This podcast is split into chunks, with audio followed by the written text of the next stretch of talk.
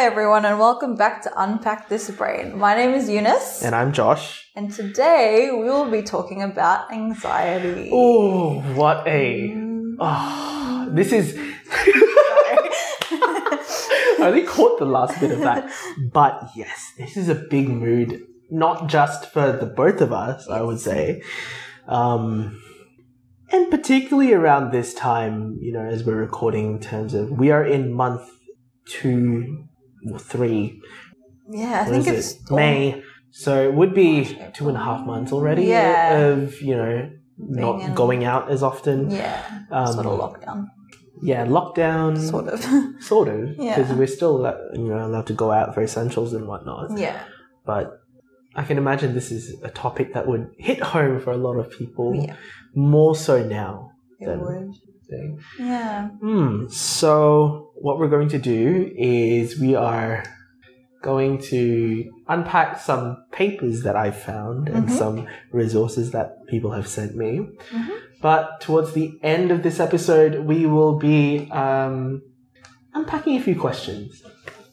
And I'm sure these will be fun. Yes, this is going to be interesting. And as a heads up, thank you to all of the people who have responded and given us questions. Because this will provide great fuel, I'm sure, for us to unpack later. So first things first is we're going to unpack this paper that I had a friend of mine just spotlight for me. It was a post actually on Instagram.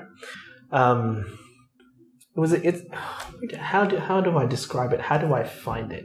It was a post on Instagram that was from like a mental health in brackets organization. It's like it was like an article purporting that people can be cured in quotation marks from anxiety. Yeah. I saw the same one because I googled it and I found it. Misleading. Yeah, it's really it's misleading. I think this will be a critique not just on the study that this journalism article is based off of, but also a critique of mental health journalism. I think there's a lot that needs to be said about how mental health studies are reported, or just, you know, research in general, how it's reported. Yeah.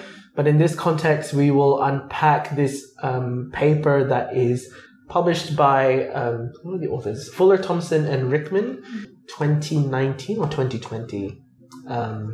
It is published. Where is it? Journal of Affective Disorders. So the title of the paper is Achieving Complete Mental Health Despite a History of Generalized Anxiety Disorders, Findings from a Large Nationally Representative Canadian Survey.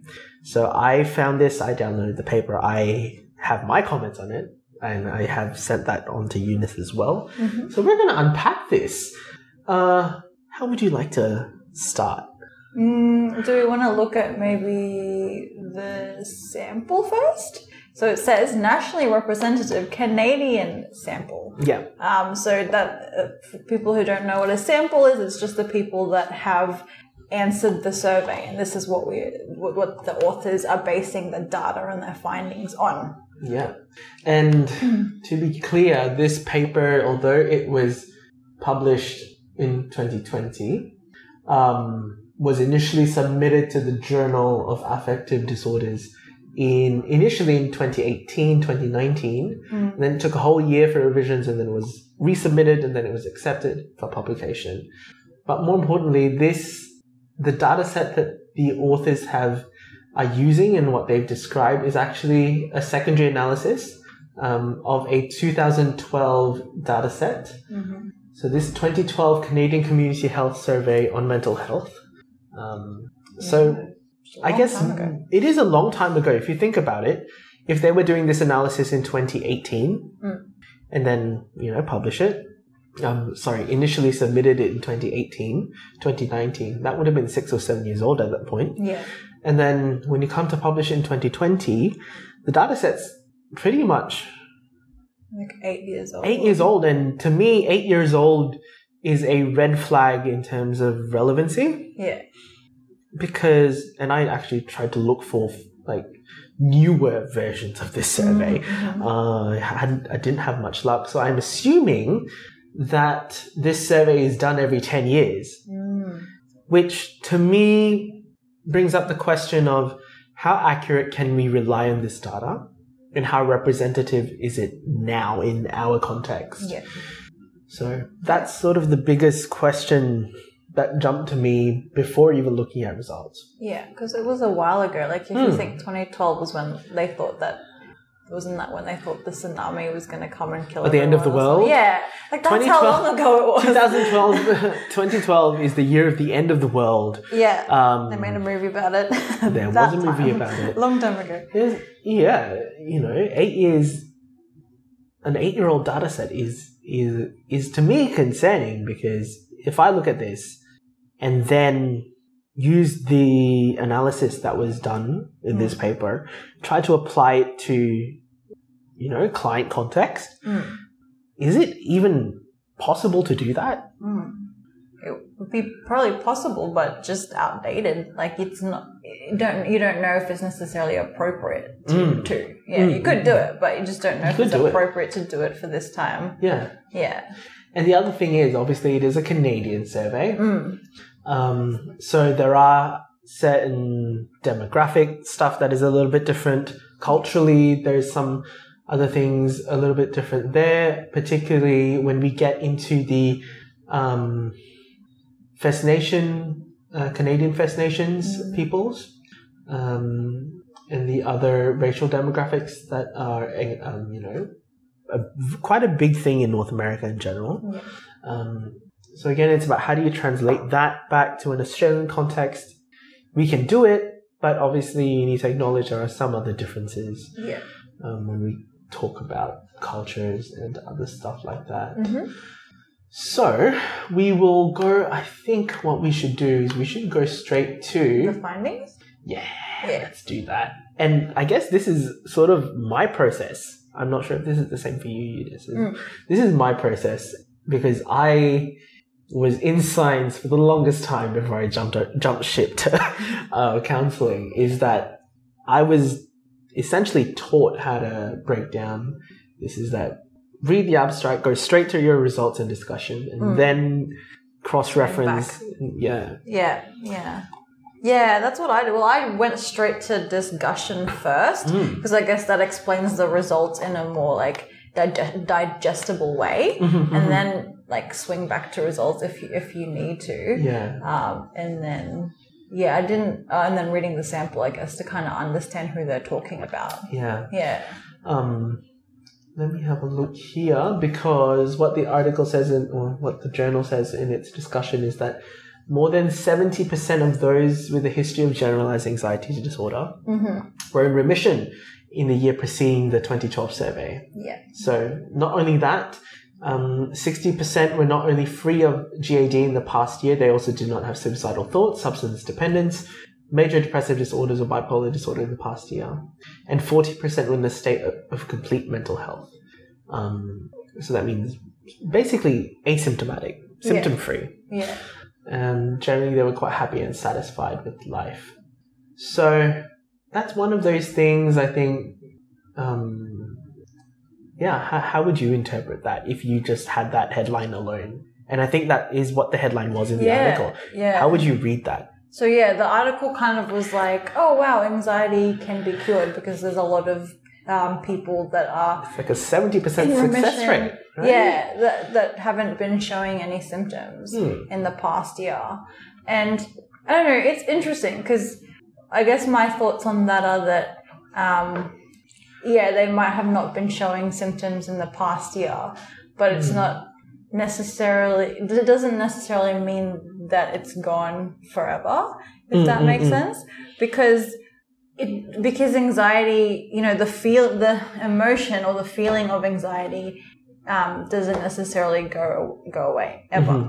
And I know they're talking about general anxiety disorder, which is something that is diagnosable. Yes. And I guess that these people are probably don't have the symptoms to be diagnosable anymore. But it still kind of makes me think, like, it's only in the past year. Like, what's going to happen after? Yeah. Just a snapshot. Yes. Yeah. And I think that's also one of the big critiques that we have of this article. It does not compare to a previous data set. I think I would have liked to have seen a comparison, not just a snapshot, because that way you can track. And I think when we get to the end of this section of the episode, I think we'll have a, we have thoughts. That's just, in general, we have thoughts about this article. I'm not sure if you gathered that already. Yeah. So I'm just going through the other stuff here in terms of, let's have a look. Oh, okay. Stuff about, I know I wrote down here, like what I thought was the protective factors. So like what they found among the people who had general anxiety disorder but now have higher complete mental health, they found that they had some common things. So like those common things were that they were women, married and older, those with a confidant, those in, I don't know why I said that so fancy, those in good physical health, and individuals who turn to religion or spirituality to cope. So I guess I took that as the protective factors from what they found. And to me, that just sounds like privilege. Because, it's even stated in the beginning, I think. Is it in the sample where it kind of says they're mostly... No, it's in the abstract. Or is it in the results? I think it was the results. Where did I... No. Where are you? It's in the discussion. I think it's in the second half. Where did I see that? Oh my goodness, where are you? There's a lot highlighted. This is why we have to kind of go through a lot of it, because there's, again, a lot of thoughts. Okay, here we go. It is in sort of the results section. Those in complete mental health were also more likely than those in less optimal mental health to be white, older, to have a post-secondary degree, to have a high income, to be married or living in common law compared to single, widowed or divorced, to have never smoked, to report good to excellent health, to use religious coping to face everyday difficulties, to be physically active, and to have a confidant. It just, to me, screams privilege. Yeah. Like it's the people that manage to get mental health. It's the people who so happen to be very privileged, but also who are systematically the ones who have an upper hand. Yeah. Right? Yeah. It is a commentary on society in many ways. Yeah. And it's disappointing that it has to be said, that the article has to point this out. Yeah. And I actually put a comment here about, will we acknowledge privilege in this discussion? And towards the end, you can kind of see them acknowledge it, but it's not fully acknowledged either. It's disappointing, because are you trying to say that with that statement alone, therefore, First Nations people are systematically disadvantaged, but they will never reach complete mental health, right? Or is someone from a low income never going to reach complete mental health?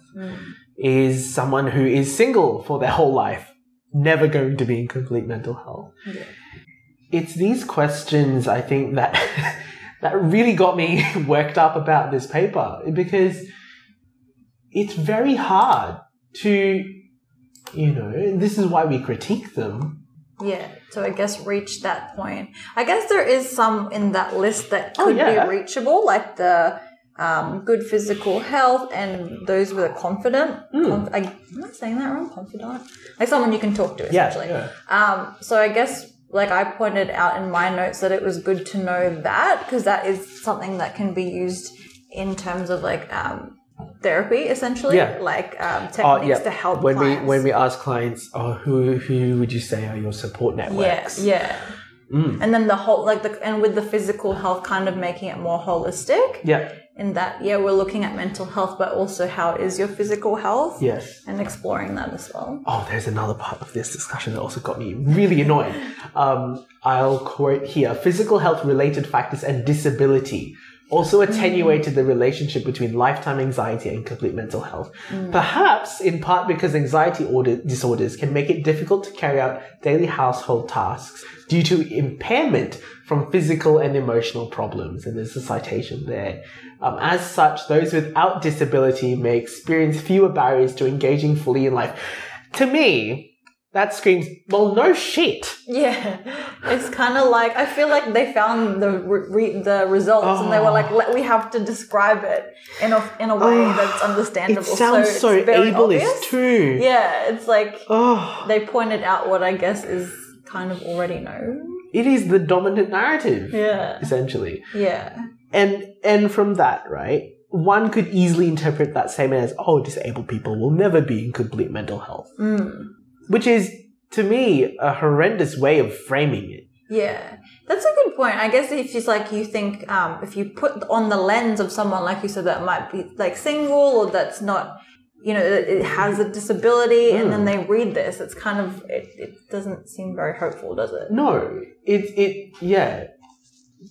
And I just get more and more frustrated by the, you know, this is why I have so many things highlighted. Guys. My paper is so highlighted. You know, they try and explain in their framework why this is sort of how it correlates to previously published studies about mental health. Mm-hmm. And that as well. And towards the end, they also acknowledge that we'll probably need to focus on interventions that can increase positive mental health. Yeah.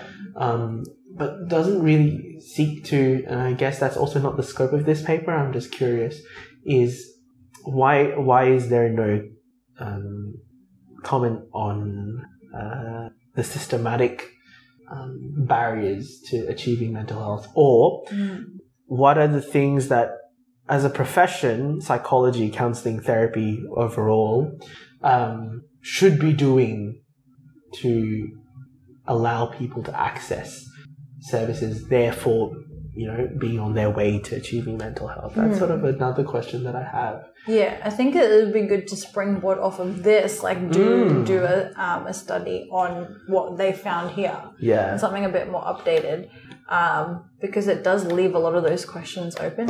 Like, I really agree with you, the whole why didn't they speak about the systematicness of it all and how that, you know, how the system affects what we found here. And I don't know. I think that towards the end, they left a lot open and they were kind of like, okay, I think that's also a good thing, right? That's a good thing. It's like, it leaves you questions, therefore, future research can be done. That's how the cycle goes, the research cycle. That's how research cycles work. Yeah. But also, let's go back to the data. I think, let me have a look here, if they actually said something. So they said that the full sample, had about 21,000 respondents, which is quite large. That's a lot. When we're thinking ends, the size of your end, 21,000 is pretty substantial. Yeah. What they then did was they stratified that to people who, they made two subsets. One who had a history of generalized anxiety disorder, or GAD, which had an N value of 2,128. And then the remaining, I think they sifted out some stuff. The remaining N's were the other subset. Actually, no, I'm reading this incorrectly. They found out that I think about 10% were who had a history of GAD. Mm. From that complete 21,000 data set, they split them into respondents who said they were or who met the criteria for complete mental health according to previous literature, and then a smaller subset. So they broke them down into 15,000 and 5,000, almost 6,000. You know, complete mental health versus not complete mental health. And then they did basic chi-square. What was it? Well, I didn't even look at how they found the result, like their stats. They did chi-square comparative data things, I think. I do not see it right now. But basically, they did compare respondents, like... There's a whole list of things. We'll probably put the paper up somewhere for you to access. That'll be good. But then they went and, you know, were like, okay, let's compare those who happen to be male. Let's give an example who are not in complete mental health versus complete mental health. Mm. What are the ratios there? Interesting. It is interesting. It's quite 50-50 split. It is a very even split. Males and females. So like 50% were like not complete and mental health and 50% were complete. Yeah, in just the demographics alone. But then when you get down to things like socioeconomic status, those who had experience in their childhood of DV or abuse, there's also other health behaviours. They try and compare them between the groups. So, there's the p-value. The p-value is derived from the chi-square test. So some of this data has p-values attached to them. And for those of you who may not be familiar with how p-values work, p-value is just a marker of significance, or how reliably you can say the data is what it is. So there's essentially no overlap between the two data sets that you're comparing. And really the aim of the game is to get a p-value of less than 0.001. I think isn't it 0.05? It's for like 95, 99.5% confidence. Yeah, that's like the minimum you should get. And but then it gets lower, which means it's more different the lower it gets. Yeah. But everyone in research these days tries to achieve less than 0.001. There is commentary on that, but I won't go into it. But when you look at this data set, it's really hard to see. And these are just tables. There's no figures. Yeah, I don't It's like very that. Hard to visualize. I want visuals. I mean, by all means, have the table, but I need visuals as well. Because when you put in an arbitrary p-value of less than 0.001 against a table data set, which group am I looking at, first of all? And is it actually significant? I can kind of see where some stuff is okay, you can definitely tell the p-value is what it is. Yeah. And there's some other stuff here that's like, I don't know. I can't, it's not certain enough. I'm not confident enough to say that. Yeah. What else did you find interesting, or what other questions do you have about the article? A lot of my notes were mostly just noting down what was said in the article and not necessarily comments.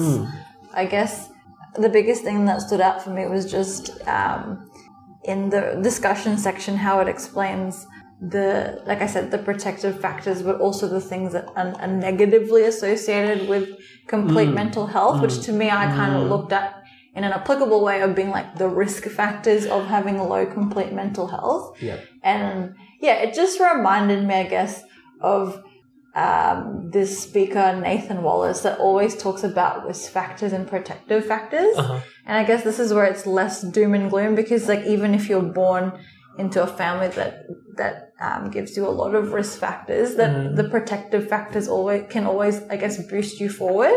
Yeah. So if you think about it, like physically, risk factors is where you're stepping back in life, and protective factors you're stepping forward, like it's helping you. Yeah. I guess that I was just like, it's good to see that there are protective factors of complete mental health, and then there's also the risk factors. Yeah.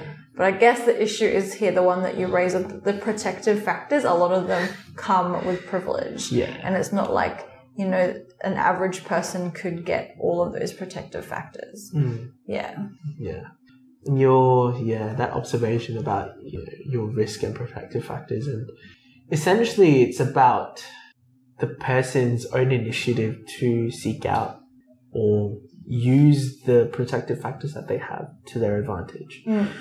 That's one of those things I think that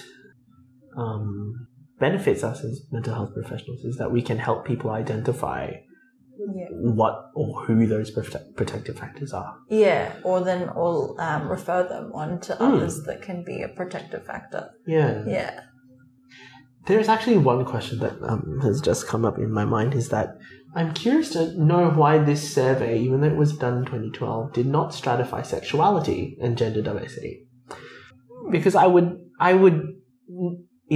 it's going to be an obvious answer that the dominant protective factor will be heterosexual relationship. Yeah. You identify as cisgender, or the gender that you were born with, and are generally attracted to the opposite sex. Yeah. Yeah, I think that they should have definitely added that in, because then it comes with anxieties, I guess if you're, it comes with anxieties if you're not hetero essentially because of the society that we live in and that we're still mostly heteronormative society. It comes with anxieties if you're not, and that would really play into the mental health side of things. So I'm just curious to know if they were going to do a future update to this survey, if they were going to add gender and sexual diversity to it. I wonder if that would change if you do an analysis again. I wonder what that would change in the findings of this one. And I wonder, because you were saying you wonder if it's a 10-year survey thing. And that might mean that they'll have an updated one. I would hope so. It'd be good to do a comparison in one of the more recent times. They do admit that further research that uses longitudinal data is needed. Oh, yeah. So okay, cool. That's one good thing. They did acknowledge that. Yeah, their last section is really good, like all the things that could be done in the future. That's good. Yeah. The other thing that we need to point out is that the survey is voluntary.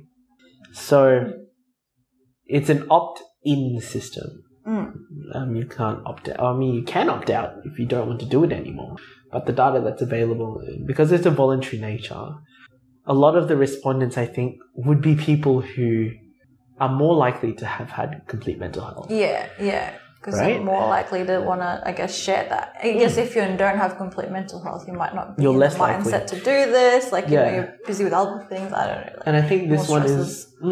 But also, I think this one is also administered by the healthcare professionals as well. Yeah, actually, that's the question I wanted to ask. Do we know how it was administered? If it was like mail, email, or did they hand it out? Okay, let me have a look. The thing is that they don't give you enough context. Are you looking for the actual survey? Yeah, I'm looking for where they... let me see. Stereotype population... Okay, here is the methodology for the survey itself. So it covers population 15 years of age and over living in the 10 Canadian provinces.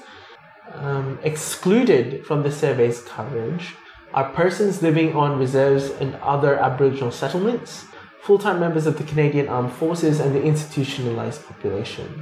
So what they say is... the exclusions represent about 3% of the target population. Okay. So it's supposed to... Wait, sample design. It says first geographical areas called clusters were selected, and then they selected households within the cluster, and then they would have one respondent per household that was randomly selected. Oh. That's how they chose who to give it to. That's interesting. That is interesting. Huh. Oh, and it's for the whole year. Okay, of 2012.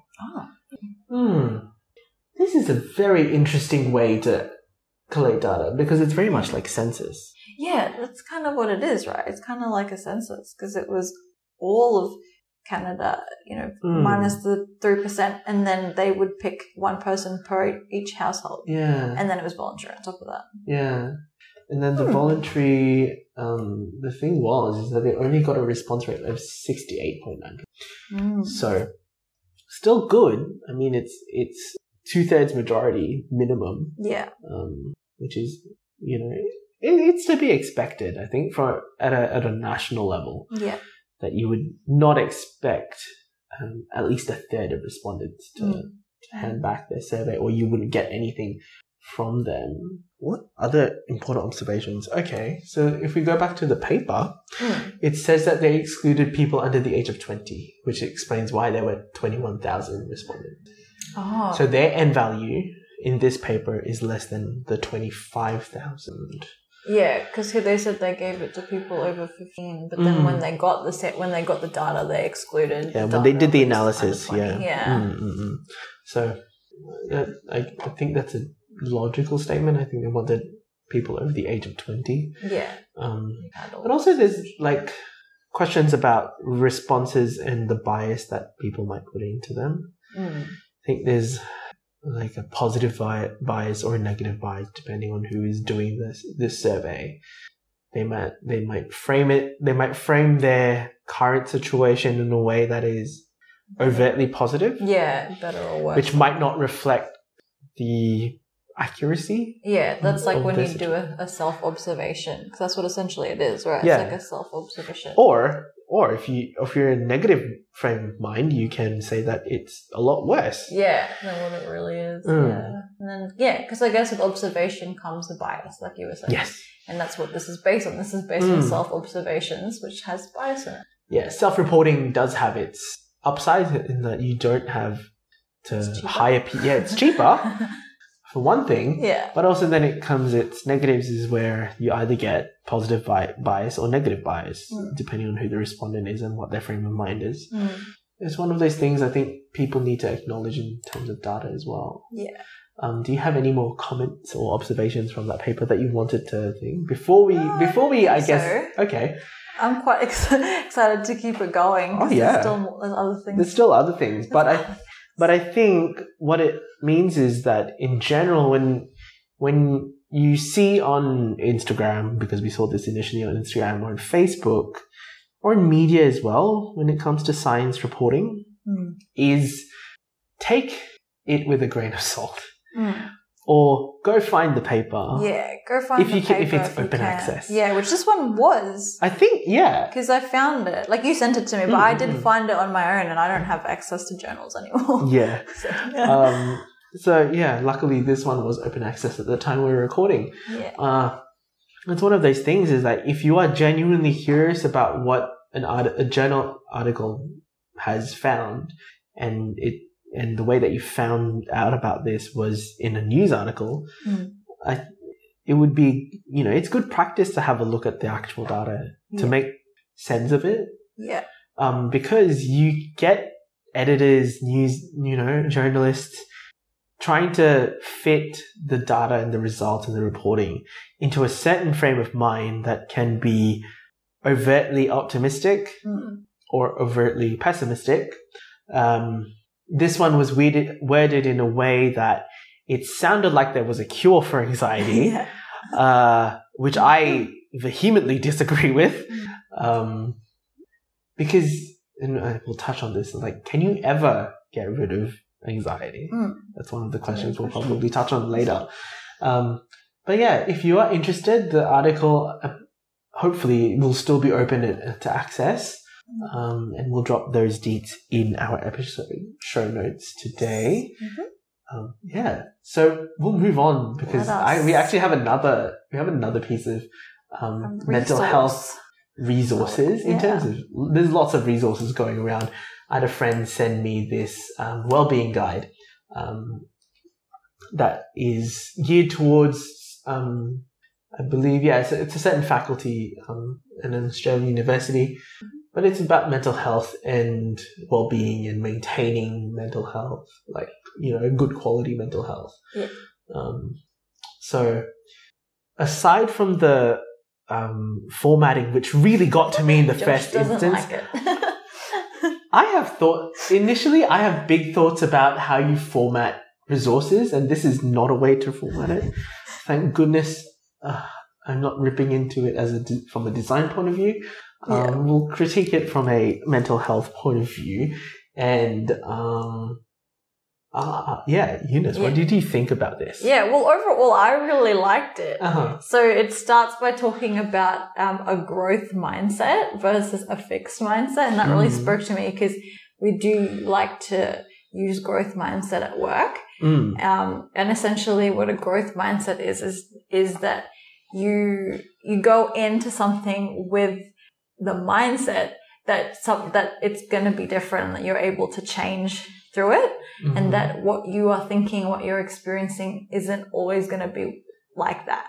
So I guess it's like going into something, understanding that you give it your best and that stuff is very fluid. Like, it's not just going to be stuck in one thing, if that makes sense. So I guess examples on the little what do you call it? Infographic. Yes. Is that a growth mindset embraces challenges, learns from feedback and criticism, keeps trying and never gives up, and is persistent in the face of setbacks, versus a fixed mindset, which is avoids challenges, ignores criticism, less effort. So a fixed mindset is more like, I'm like this and I'm not going to change. Unchangeable. Like whatever you say, I'm not going to take it on board because like, this is how I am. And I guess it can be used really negatively because if you're stuck in a place where you don't feel happy about your situation and how you handle things, if you have that fixed mindset, it can feel really dooming. Like you're just going to be like that forever. But if you foster a growth mindset, it's like, this is only me now, but I can be different tomorrow. Yeah. What other thoughts do you have about the resources or the things that they've mentioned in this guide? They use a lot of memes, which I personally really like. To be fair, I'm a person that loves GIFs and using GIFs as well. So it's about relatability. A lot of the time, and there's a lot of like relatability sort of things. Yeah, I guess my sort of concern with this is, to me, it reads so much like a piece that is throwing shade at people who are in a particular frame of mind at this point in time. Mm-hmm. Like a stress point. It's like, why are you stressed? You should be in this growth mindset right now. To me, or like, why are you stressed? You should just do X, Y, Z. To me, if you're gonna publish this and you're gonna share it, I feel like there needs to be a lot of pragmatic realism. Mm-hmm. You want to obviously make it in a way that is, these are the resources that you have. Yeah.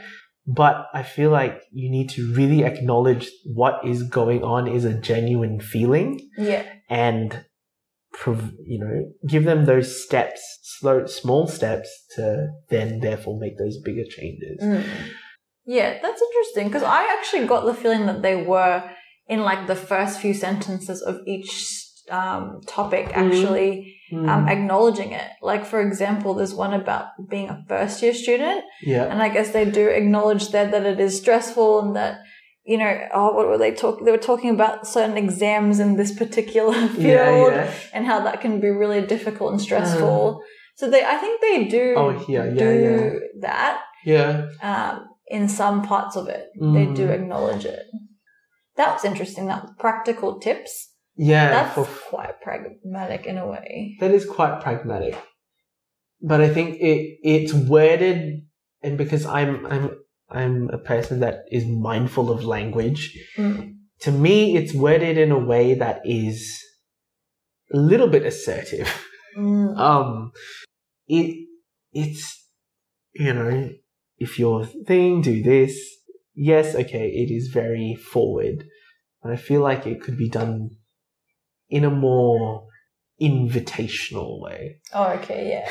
And like more I think it's just like, my big counselling brain that is just going, please make this invitational. Yeah, and it is hard. Like, I guess I've experienced this a lot, like doing content for Instagram, is that when you want to give like maybe tips for people, but it's not individualized. That's the thing. Like generalized. It's very general. Yes. So it's like, how do I word this where it doesn't sound, like assert. It doesn't sound prescriptive. Prescriptive. That's the right word. But like that, it's still helpful but for a generalized population. Yeah. So it is really difficult if you're writing to a great audience. Yeah. It is an art, I will say. Yeah, it really is. It's a lot of thinking.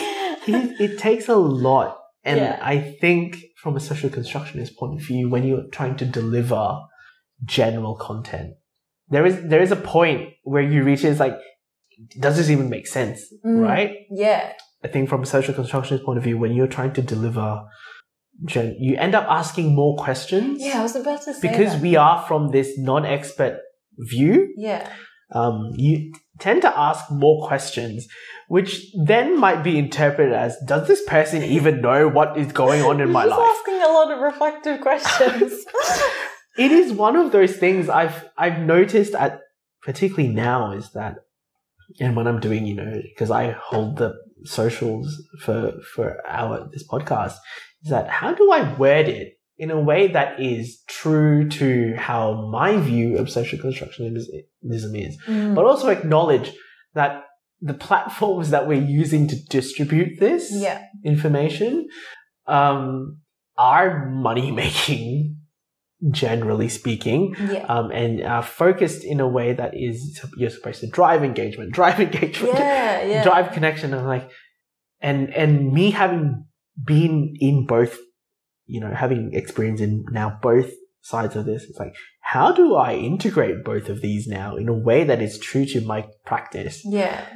But also to, you know, try and get attention, focus from the people that engage with us. Yeah, and that is hard because, like you said, it's like you're trying to make connection, but then you don't necessarily know the people you're trying to make the connection with on you know, like a level that you would if you saw them in therapy. You know what I mean? So yeah, it's very interesting. So I think that might be where a lot of the things in this resource guide, it feels very prescriptive, because they're trying to talk to a bigger audience. Yes. And I guess they're also not writing it from a social construct. No, and I mean, like, to be fair, this is written from people within that course. Yeah, it's not. So it makes sense that we can be frustrated at when it's written like this. Yeah. So, but we can also acknowledge maybe this works for this particular group of people. Yeah. So try not to shade it too much, but also there is there's a refined way of doing things, I think, that is able to, you know, hold true to being invitational, but also trying to be like, this is what works, or this is what we have, you know, what has worked in the past for some people, what evidence-based stuff has come out. Oh, also citations. I cannot look at this without, like, I feel like I'm too much in my academic brain as well. It's like, where are your citations? I was going to say, do they have citations? I don't think they do. Which is curious to me. So I wonder where they got the information from. Yeah. For me, if you're going to write a resource as well, you'd want to... Oh, yeah. The formatting. Sorry. I'm getting more and more annoyed again at formatting. It is one of those things like, okay... I'm going to write this piece about mental health, right? Surely I would consider showing people where I got this information from. Yeah, definitely. That is one of those ethical things, I think, as well, is that as a communicator, you know, that surely you would want to be open and transparent about where you got this from. Therefore, people can then... go and find those resources as well. Yeah, unless it really is just from like... It's a homebrew sort of thing. Yeah, that's a good way of putting it, homebrew. But like, yeah, it's just based on experience, essentially. Yeah. Is potentially what it is. Maybe a bunch of people's experience, not just one. Hopefully not just one person's. I would hope multiple perspectives played a role in this. Definitely. But yeah, I'm also I'm mindful also of the resources that they've put here. Obviously, you know, aside from uni stuff, they've put in certain crisis support services. So they've put in Lifeline Australia, they've put in Beyond Blue, they've put in Headspace. So those are the three that they've only put in. Mm-hmm. I'm just curious to know why this particular resources have only highlighted those three. I understand, though, that these three, generally speaking, are the big three crisis support services we have here in Australia. Yeah. But then there's also, you think about stuff like 1-800-RESPECT, the national DV line. Yeah. What also comes to mind for me is QLife Australia, which is the LGBTQ plus crisis support service that is running. That is available. I think it's changed now in terms of like COVID-19 support hours, but generally speaking, they were available 3 p.m. to midnight local time, so across Australia. I wonder if it's because I'm just having a thought that these are the general ones, because I guess QLife and 1300 Respect. I think it's 1800. 1800 Respect are slightly a bit more specialized. So I wonder though if you called up to one of these three, and would they refer on? Yeah, would they be able to refer on? I'm sure. Maybe we'll unpack the crisis support services in a different episode. Actually, that'd be really good. But I would I'm particularly mindful of those additional two, you know, because rates of DV, it's kind of supported in literature that natural disasters, usually in the aftermath of an event, significant life-changing event, you tend to see more cases of domestic violence and abuse pop up. Yeah. Right? And I think that's what we've seen already in some of the news reports come out, that post when we've entered restrictions and lockdowns and whatnot, if you're in a toxic relationship, there's more and more chances of you actually hitting a crisis point. Yeah. And that's... Yeah, it's already, you know, it's already stressful to be in a lockdown situation, but then we have to stay in our houses, so that just kind of increases the chance of DV happening. Yeah. But also for queer people who are isolated from one another, who utilize, you know, face-to-face interactions as a way of connecting with their family, their chosen family. Yeah, I'm just curious to know why those two in particular, like QLife and 1-800-RESPECT, were left out. And I wonder if maybe, I think, from what I've heard from my friend who sent this, is that it was removed and then it will probably be edited again and be released in the future. Yes, this resource was published, then it was taken down.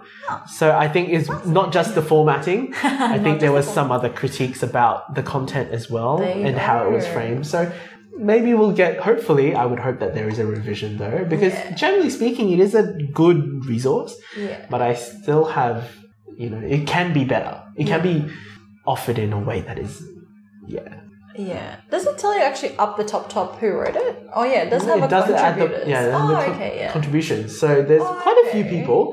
Yeah, there's quite a few, and they're all within like the mental health field. No, these are, some of them are well-being, some of them social justice, and these are like student club related people. Yeah, I'm just like, citations, please. Please give me your, like, citations. Me, 2020. Come on. Oh, goodness. Did you have any more comments on this? I guess... Okay. I think this is a general question we can put to listeners who may be professionals in psych and counselling, is how would you go about...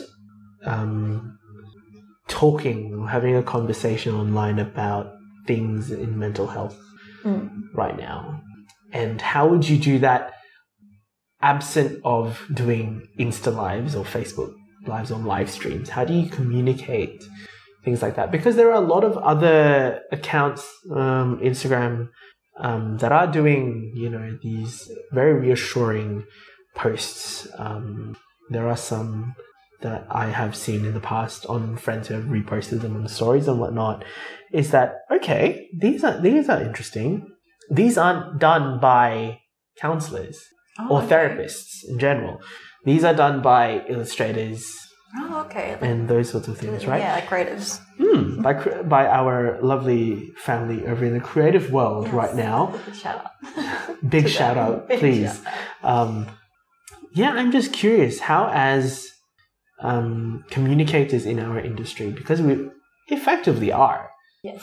You know, when I mean communicators, I'm coming from a sort of science perspective.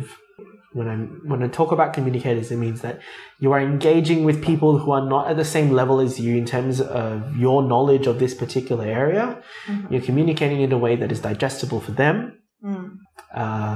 You know, by changing language, using other resources and doing those sorts of things. Yeah. Is that how do we as mental health professionals adapt our language and our resources to make it digestible for general public right now? Yeah, that is a good question, because I guess when you sit down with a client, you kind of get to know them and you know what language you build rapport. Use. Yeah, because you use their language essentially when you have a client. But then if we're talking like mass media, it's like you don't know what the people's languages are that you're writing to. Yeah. And so it's like, yeah, it is there's so many decisions you have to take into consideration. Yeah. And yeah, I guess for me, it's like like you said before, the staying true to your own values as a practitioner, and then putting that in the work that you communicate online, because at least then you're staying true to yourself. Yeah. And it's that authenticity as well. Yeah. You know, it's like, I think general public are very adept at figuring out who is the most authentic, I would hope. Mm-hmm. I have a hope that the general public are able to decipher who is being very authentic and who has a different motivation. Yeah.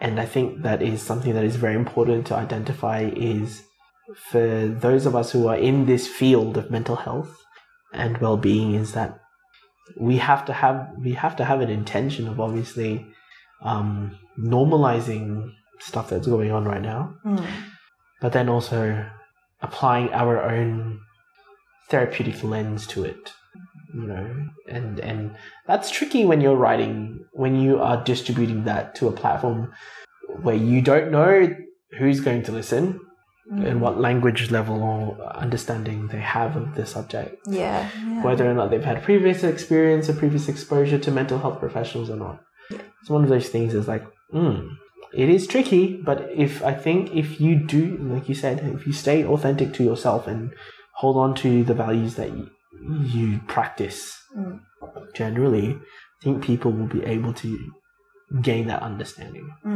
Is that...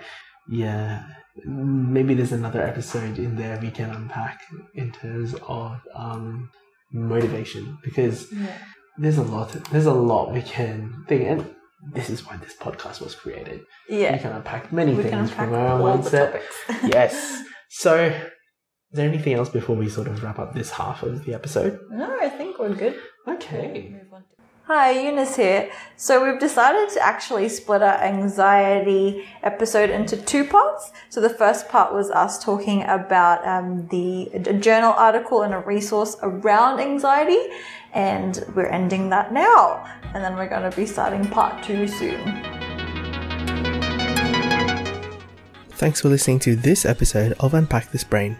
If you'd like to follow us, we are on Twitter, Instagram, and Facebook. Just search Unpack This Brain.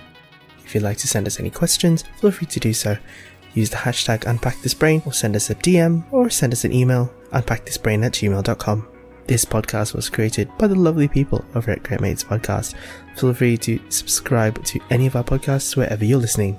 We'd also like to acknowledge the First Nations owners on whose lands we are creating this podcast.